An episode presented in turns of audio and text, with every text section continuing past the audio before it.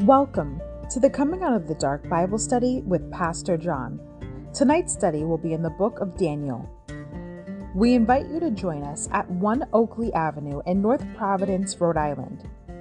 This podcast is presented to you by the Way Ministries, supported by listeners like you. For donations, live videos, podcasts, and more, please visit www.thewayministriesri.org.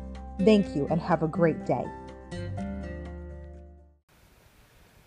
Then he gave him this illustration. Notice the fig tree or any other tree. I don't know. You notice the fig tree's always uh, coming up, and he always uses a fig tree.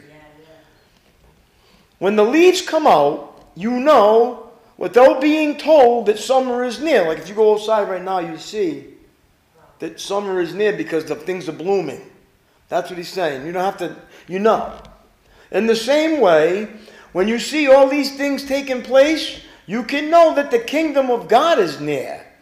I tell you the truth, this generation will not pass from the scene until all these things have taken place.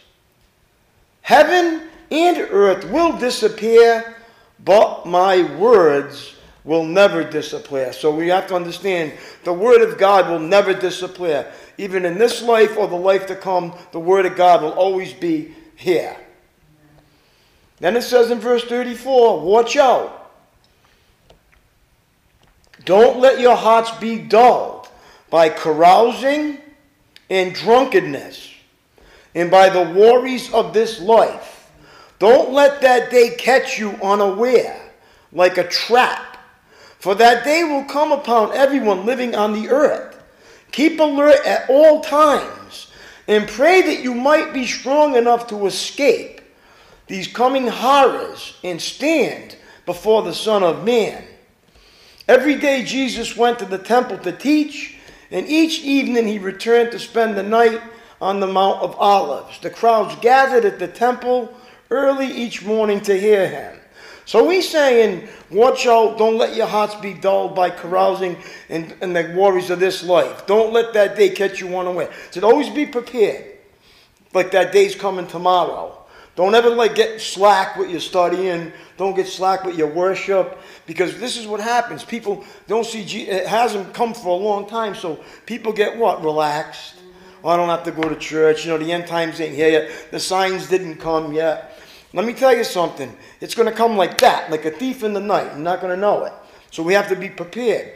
So it says, don't let it be, don't let your hearts be dulled. Always stay alert. Even stay alert. Watch out. Your great enemy, the devil, prowls around like a roaring lion, seeking to devour somebody. He always wants to catch us off guard. Because he's going to come like a thief. You've got to be prepared. All right, I got one for us. Let's go to 1 Corinthians 13. no, can't be.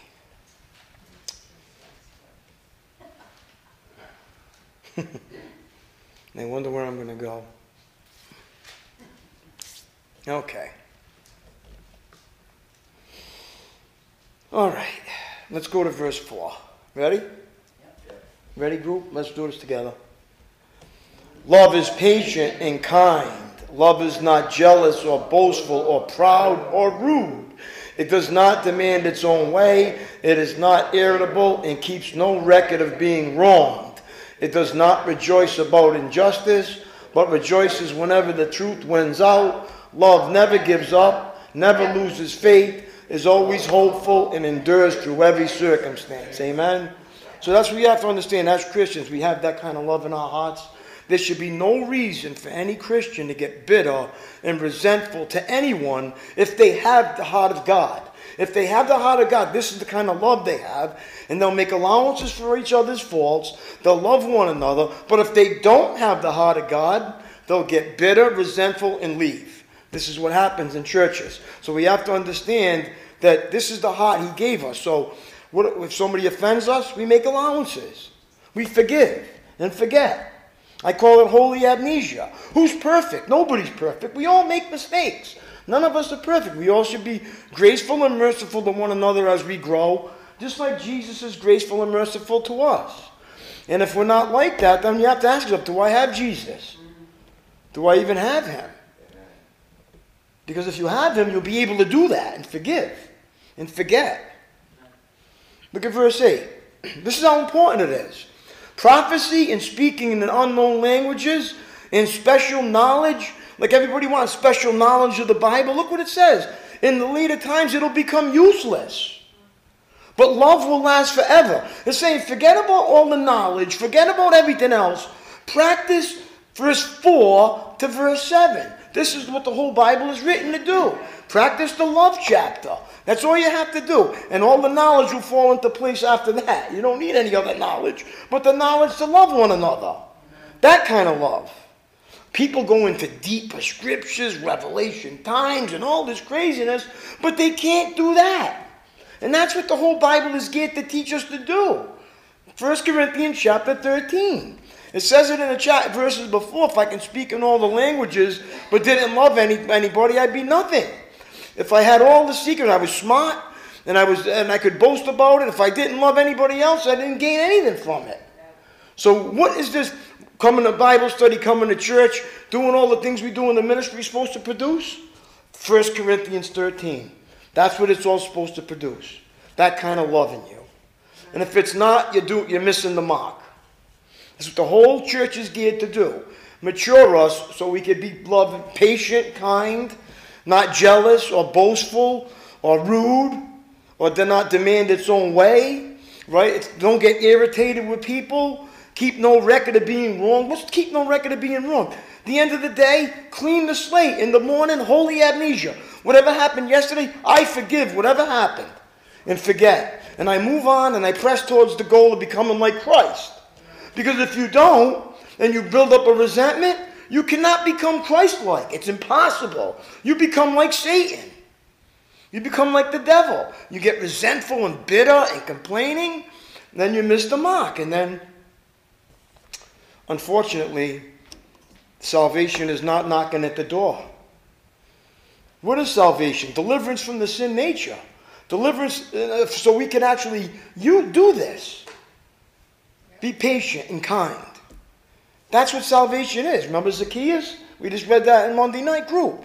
That he said to Jesus, if I stole anything, I'll give him back four times as much. He repented. He what? He changed. He made amends. You're not the same person anymore. Jesus comes into your life and changes you. If you have Jesus. If you don't have Jesus, there'll be no change and there'll be no salvation.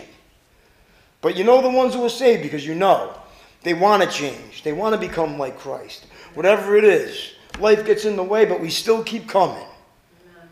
The, the Spirit drives us on. Amen? Amen? That's how you know. That's an awesome verse, right? And verse 9 it says, Now our knowledge is partial and incomplete, and even the gift of prophecy only reveals part of the whole picture. But when the time of perfection comes, okay, these partial things will become useless. When I get mature, it'll become everything else will become useless. When I was a child, look what he says. I spoke and I thought and reasoned as a child. But when I grew up, I put away childish things. Why do Christians still child? They're like children. Still what? Jealous and bitter and man, this and, and, and selfish. Now we see these things imperfectly like puzzling reflections in a mirror. But then we will see everything with perfect clarity. All that I know now is partial and incomplete. But then I will know everything completely, just as God knows me completely. Three things that will last forever. Bless you. Faith, hope, and love. And the greatest of these is what? Love. love. Love thy neighbor as, they, as thyself, Jesus said. That fulfills all the law and prophecies in the Bible. Do unto others as you'd have them do unto you. That's the book. That's the whole Bible. Those, those, that's all you have to really learn. How about a big amen there? All right, let's go into the book of Daniel. We're in chapter 9. Yeah, we're going to back up though. I'm going to back up to verse 1. because we didn't really break into this. We didn't explain this enough. Let me, let me summarize this now, okay? In, in chapter 9. There's a lot here, so I want to make it clear here. All right? before we get going, I'm going to summarize this a little bit. Now we come to the reign of Darius the Mede, okay, who ruled over the Babylonians after Belshazzar, okay, after he fell. In the first year of Darius's reign, Daniel says that he was reading about how the prophet Jeremiah said that Jerusalem would stay destroyed for 70 years before it could be restored. So Daniel goes into fasting mode, dressing down in some sackcloth and smearing himself in ashes. Daniel then prays to God, praising him and confessing to him on behalf of all the Jews.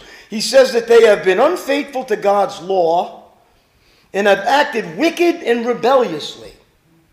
They have also ignored the messages that the prophets gave to them and to their leaders. Daniel continues in this vein. He says that whereas God is righteous, Israel and Judah and their leaders and authorities need to be full of shame.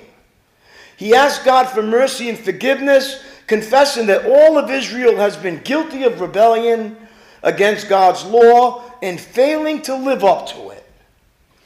They violated Moses' oath to God, says Daniel, and now they're paying the punishment. God has allowed Jerusalem to be conquered and plundered, something totally unprecedented in Israel's history. Daniel continues confessing the sins of his people to God. He then asks God again for mercy, pleading with him to turn his wrath away from Jerusalem. He asks God to turn his face towards now desolated Jerusalem. He further asked for God's forgiveness toward a nation and city that bear his name. It gets better, okay, then way worse, and then better again. Now listen up. While Daniel is seeking forgiveness from God in the course of making his prayer, Gabriel shows up again at the time reserved for evening sacrifices. Gabriel tells Daniel that he is here to give him a message and says that he, Daniel, is greatly beloved by God. He says that God has decreed that Jerusalem remain desolate for 70 weeks. This is in order to atone for its sin and allow it to regain its prophetic mission and to anoint a holy place. There will be seven weeks until Israel gets a new prince, and it will take 62 weeks to partly rebuild it. Though that time period will still be troubled, after the 62 weeks, are over, things are going to get bad again. The soldiers of a new conqueror are going to destroy the city, and an anointed one will be cut off from Jerusalem. The new and apparently wicked ruler is going to be constantly fighting wars, and his reign will finally end with a flood. But before that happens, the wicked ruler will make a corrupt deal that will last one week for half of that week, he will be able to stop sacrificing offerings to God in the temple. Instead, he will set up an abomination that desolates in their place, which will end when the rulers is finally destroyed and permanently defeated. Amen. So now I want I want you to understand. Do you, does anybody know why he, he, he did it for 70 years? It, does anybody know why he was exiled for 70 years? I'm going to tell you why. Why did they have to go in exile for 70 years? There's a reason why. 70 years of captivity was because of Israel's Israel worshiped false gods in, of their pagan neighbors, and they failed to let the land rest one year after every seven for 490 years. Leviticus 25, 1 to 7, and 2 Chronicles 36, 21. So to make up for that, it cost them 70 years to make the land better again because they failed to do it for 490 years. So that was the price they had to pay for worshiping false gods and not letting the land rest after seven years. They're supposed to not do plant for another year, they're supposed to let it rest. They didn't do that for 490 years. Because they didn't do that, God said, okay, now 70 years I'm going to give the land make the land desolate so it can rest. So they had to pay the price for being disobedient. Listen, what's the lesson here? Disobedience costs you. Is a consequence for disobedience. Does God love and forgive? Yes. But the consequences remain, especially to an educated believer. You have to understand, Israel knew what they were supposed to do, but they didn't do it. So they had to pay the price. Guess what? God knows what you were supposed to do, and if you don't do it, you pay the price. It's just the way it goes. Can I get an amen here? The Bible says fear of God is the key to all wisdom and knowledge of the Bible. Fear of God, knowing what He can do. All right. I got a, I don't know about you, but I got a healthy fear of God. When I read the Old Testament and what He did, I think um, all of us should have a healthy fear of God by now, no? Yeah, amen. Also, the, um, um, God told Saul to destroy everything, right? Saul didn't do it. So what did he do? He actually took the Holy Spirit from him and put a tormenting spirit in him instead. So let me tell you something. Does, does God ever take the Holy Spirit from us now? No, He doesn't take it away. But He can put a tormenting spirit in you if you're disobedient.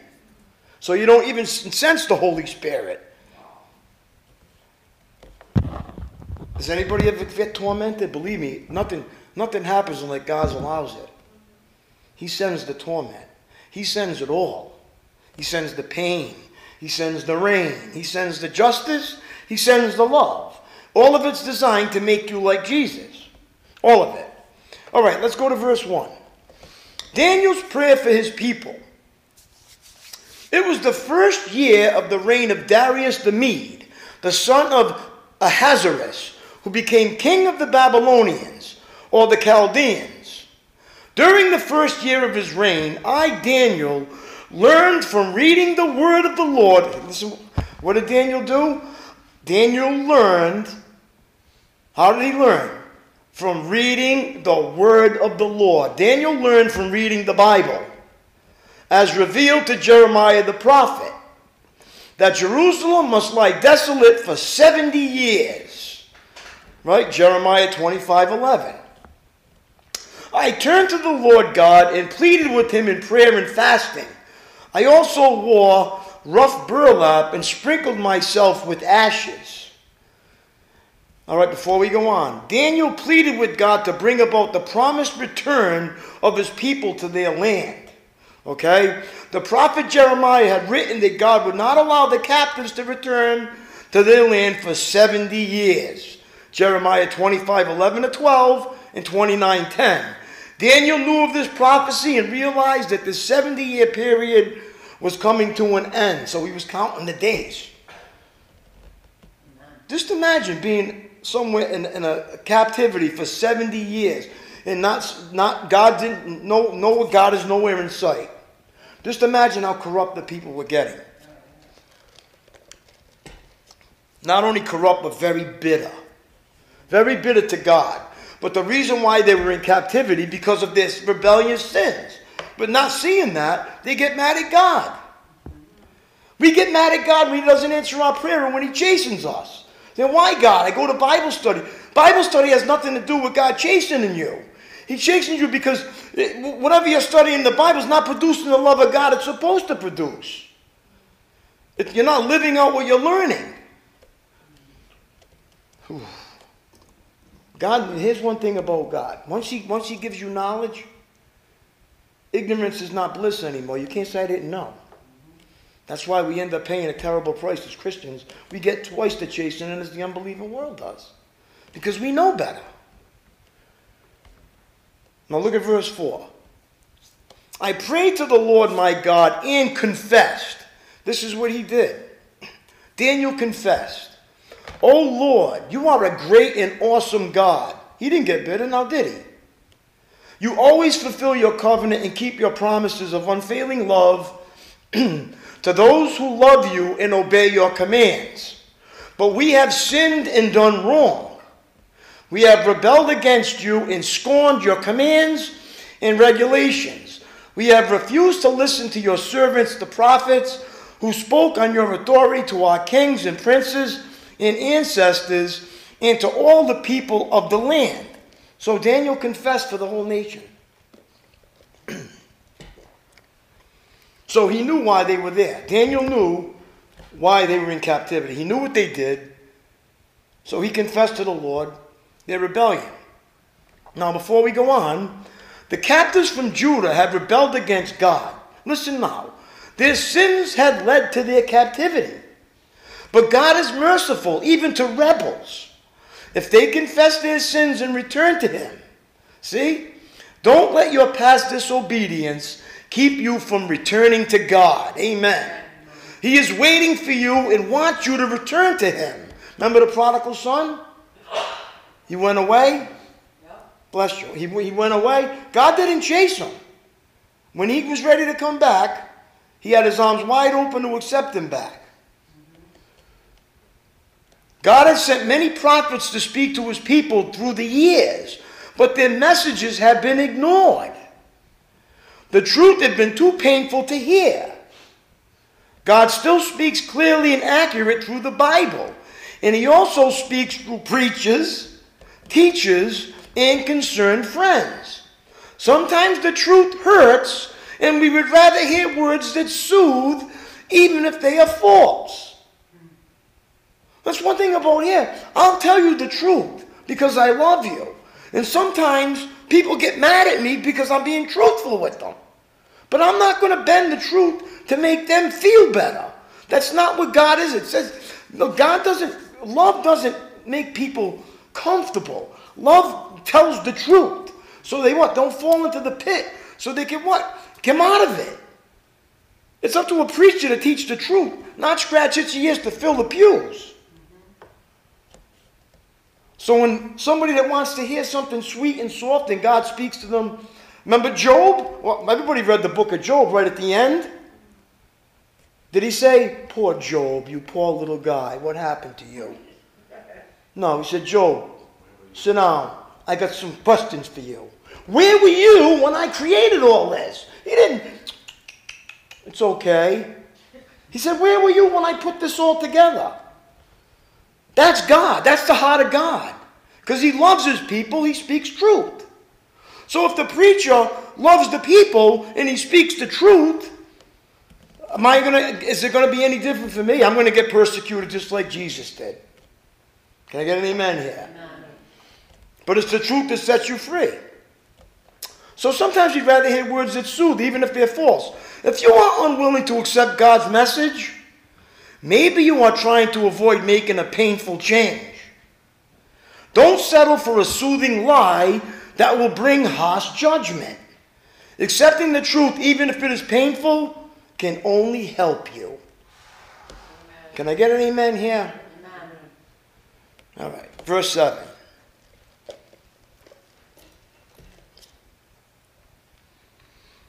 Sometimes when I talk, when, I, I'm with God and He gives me messages, and I'd rather say not do it, but he says, said, what, what do you want me to do? Lie?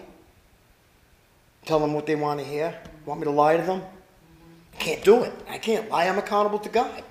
If I lose friends along the way, so help it. I'm not going to lose my relationship with God. Amen? That's the way it's going to be. All right. Look at verse 7. Lord, you are in the right but as you see, our faces are covered with shame. This is true for, of all of us, including the people of Judah and Jerusalem and all Israel scattered near and far, wherever you have driven us because of our disloyalty to you. O Lord, we and our kings, princes, and ancestors are covered with shame because we have sinned against you. But the Lord our God is merciful and forgiving even though we have rebelled against him. So he's merciful and forgiving, so he didn't have to take him out of exile at all. So he's saying, even after 70 years was up, he took them out. He didn't have to. He could have let them rot there forever. But he was merciful to let them out after 70 years. Now look what it says. Look at verse 10. We have not obeyed the Lord our God for we have not followed the instructions he gave us through his servants the prophets. All Israel has disobeyed your instruction and turned away, refusing to listen to your voice. So now the solemn curses and judgments written in the law of Moses, the servant of God, have been poured down on us because of our sin. You have kept your word and done to us and our rulers exactly as you warned. God warned them not to deviate. God warned them not to be disobedient. God warns us not to be disobedient. God warns us not to do that.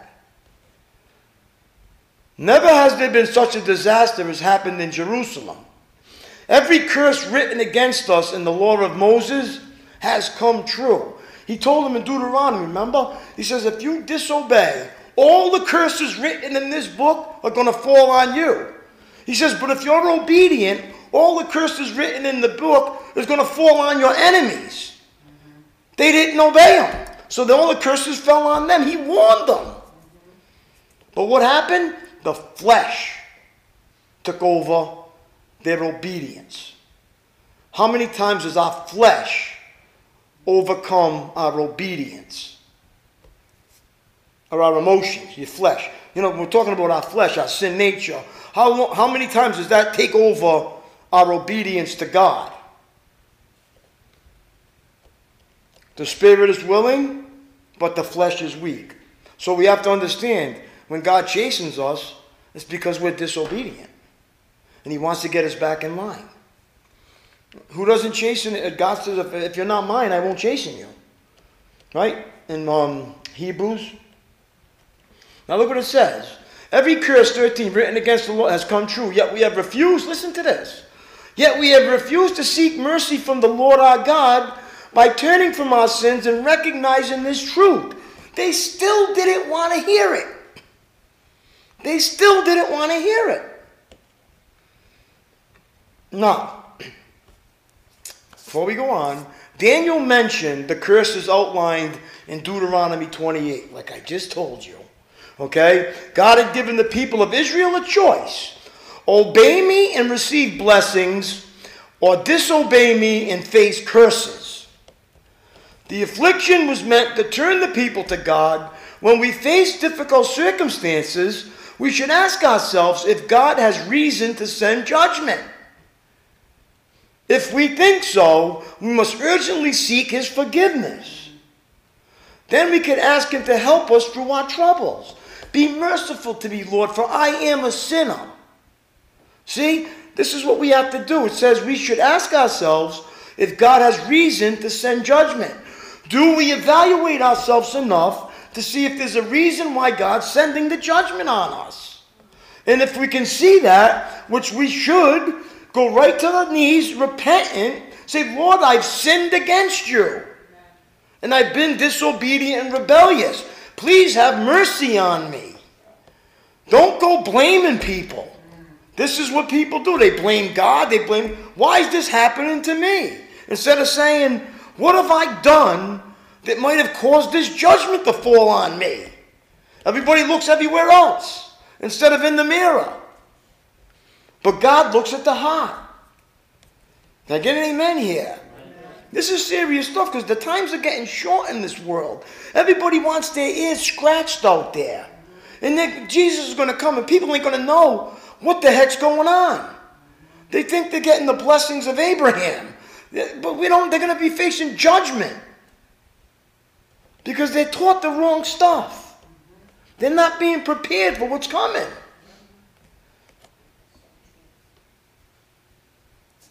Look at verse 14. Therefore, the Lord has brought upon us the disaster he prepared. The Lord our God was right to do all of these things, for we did not obey him. Now, let me ask you this, Christians. When God chastens you, do you say that to him? Do you say, God, you're right in what you did to me because I didn't obey you? Do we go to him with an honest heart and say, God, I didn't obey you. I deserve worse than what you just give me. But please have mercy on me. If you're a mature Christian, you will do that. And he will have mercy on you. Two things can happen to Christians they get better or they get bitter. They get bitter because they don't think that they're going to get judged for their sins anymore or chastened because they're getting prosperity messages out there. Don't worry about it. If you lose your job, God's got a better one for you. They don't tell you anything about your sins. to repent, to turn, to change.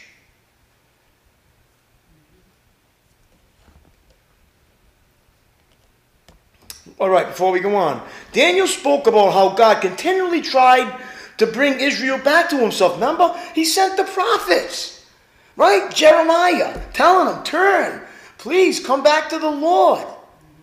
No, we don't want to hear it. Remember, he said, I'm the part of. No, we, we're going to live in sin. We don't want you. And then they wonder why they had to go into exile. They didn't want it. They wanted to live, they wanted their flesh gratified. They didn't want to live for God. How many of us as Christians come to church on Sunday, go out the same way that they came in, never make a change, and expect God to just bless them and everything's going to be great? Is that the God of the Bible? That's not the God of the Bible. No, it's not the God of the Bible. It's the God of this world. The God of this world will make your flesh make your flesh happy. Satan will bless you materially for a reason.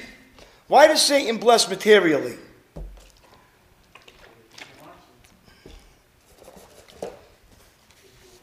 He blesses us materially because it replaces God. It's an idol. It becomes an idol. Nobody's nobody telling people, you got to sacrifice. You got to die to yourself. You got to live for me. You got to be all in with this, or it's not to work. And let me tell you something if you're God's child, He's not to stop until you turn to Him and obey Him. So you could either enjoy the trip or get spanked all the way into the kingdom. It's up to you. Or there's a thing called the sin unto death where God says, you know what? I've had it with you. I've given you more chances to turn than, than I'm done. What does he do? He, he cuts us off, he kills us. Sin unto death. It's there, it's real. But think about it.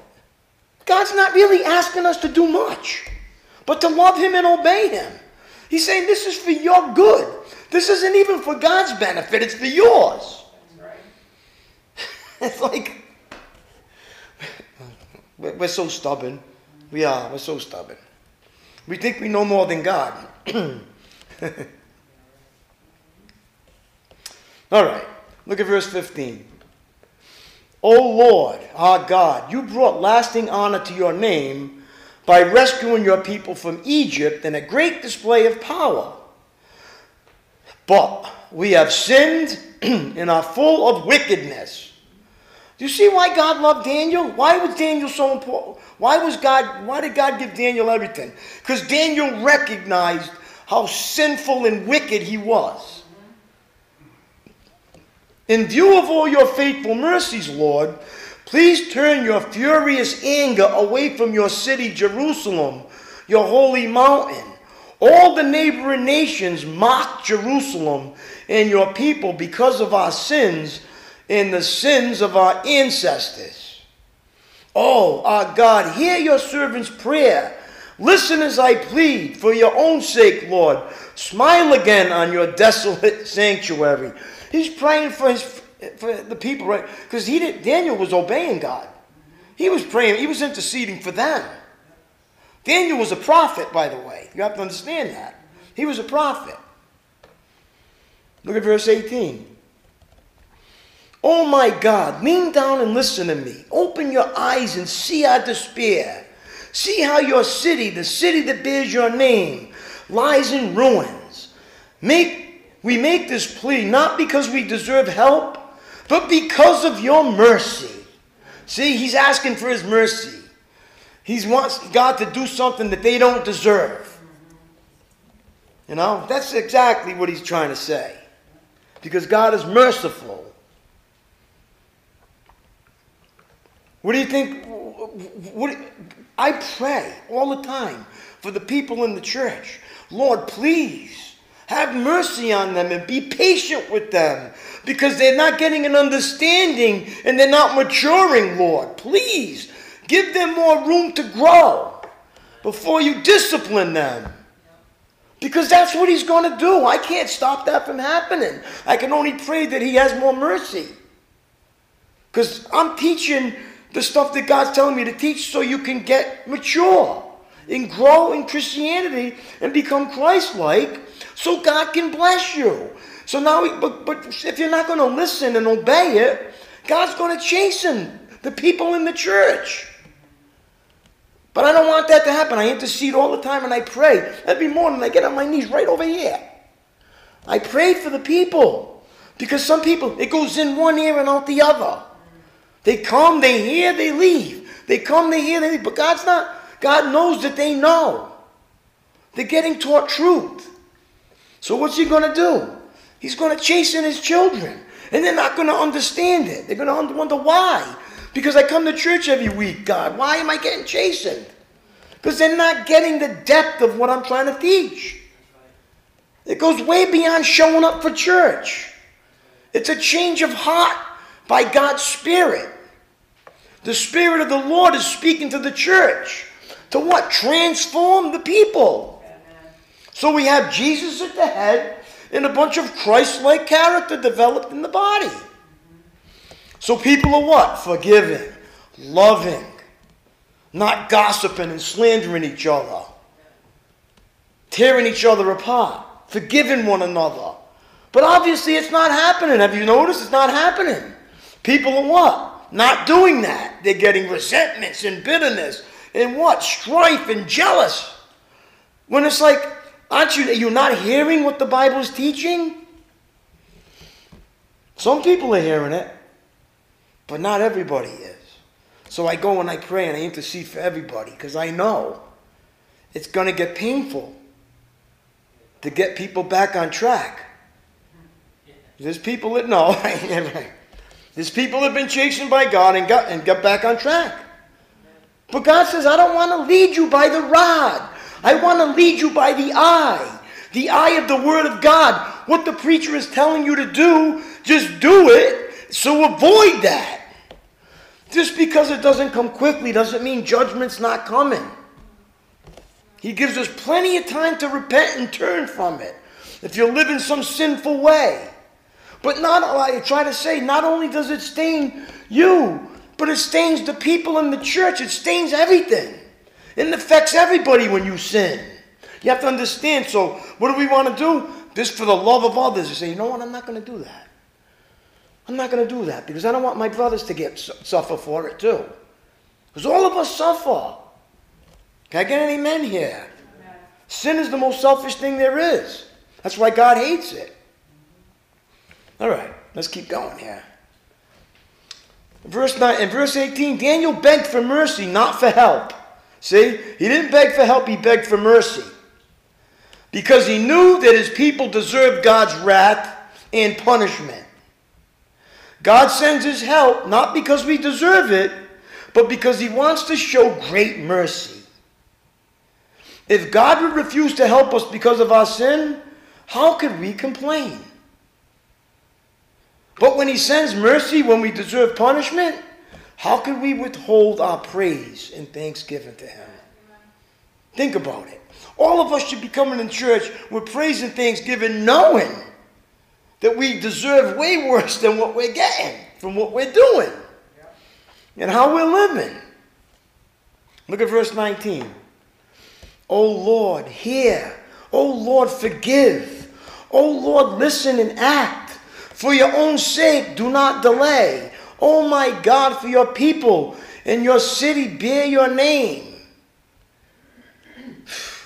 In Daniel's prayer for the nations, listen, he confessed his own sin using the pronoun we throughout. He didn't leave himself out of it. He said we. Right? In times of adversity, it's easy to blame others and excuse our own actions. If any Israelite was righteous, it was Daniel. And yet he confessed his sinfulness and need for God's forgiveness too. Instead of looking for others to blame, first examine yourself and confess your own sins to God. Daniel knew how to pray. As he prayed, he fasted, he confessed his sins, and pleaded that God would reveal his will. He prayed with complete surrender to God and with complete openness to what God was saying to him. When you pray, do you speak openly to God? Examine your attitude. Talk to God with openness, vulnerability, and honesty. And be ready for God's reply. Can I get an amen here? Verse 20. Gabriel's message about the anointed one. I went on praying and confessing my sin and the sin of my people, pleading with the Lord my God for Jerusalem, his holy mountain. As I was praying, Gabriel, whom I had seen in an earlier vision, came swiftly to me at the time of the evening sacrifice. He explained to me, Daniel, I have come here to give you insight and understanding. The moment you began praying, a command was given. And now I am here to tell you what it was, for you are very precious to God. Listen carefully so that you can understand the meaning of your vision. Okay? Just as God answered Daniel's prayer, so we can have confidence that God hears and answers our prayers. To those who love God and called according to his purpose, right? Why was Daniel heard? Why was he blessed? Because he was obedient, he confessed his sins, he was, he was doing what God wanted him to do. So listen, if you want if you want prayers to get answered and all these things to happen, obey God, trust him, and do what he wants you to do. And make sure you're not the one hindering the prayer. That's all. Okay. Verse 24. I'm going to have to stop here. A, period of we'll go a little bit longer here. A period of 70 sets of seven has been decreed for your people and your holy city to finish their rebellion, to put an end to their sin, to atone for their guilt, to bring in everlasting righteousness, to confirm the prophetic vision, and to anoint the most holy place. Now listen and understand. Seven sets of seven plus 62 sets of seven will pass from the time the command is given to rebuild Jerusalem until a ruler, the anointed one, comes. Jerusalem will be rebuilt with streets and strong defenses despite the perilous times.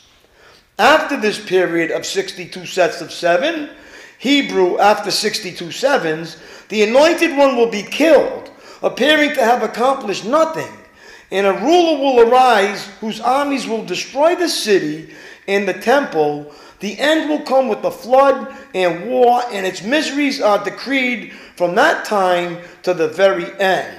Okay? I'm going to have to stop there. But the Messiah, the anointed one, will be rejected and killed by his own people. His perfect eternal kingdom will come later. All right, we'll pick up with verse 27 when we get back together. Drew, you want to come up and close us? Let's bow our heads. Heavenly Father, Lord, thank you for this message, Lord. I just pray that we take very seriously your words, Lord, and just be very careful how we step, Lord. I just thank you for your mercy and patience with us, Lord. I just thank you for your forgiveness, Lord, and I just pray that we always come to you humbly and with repentant hearts when we do fall short, Lord. And I pray that we all get back on your path quickly, Lord. And I, I just pray you continue to walk with us, Lord, and guide us and direct us. In Jesus' name I pray. Amen. Amen. All right. All right, we're going to watch a video.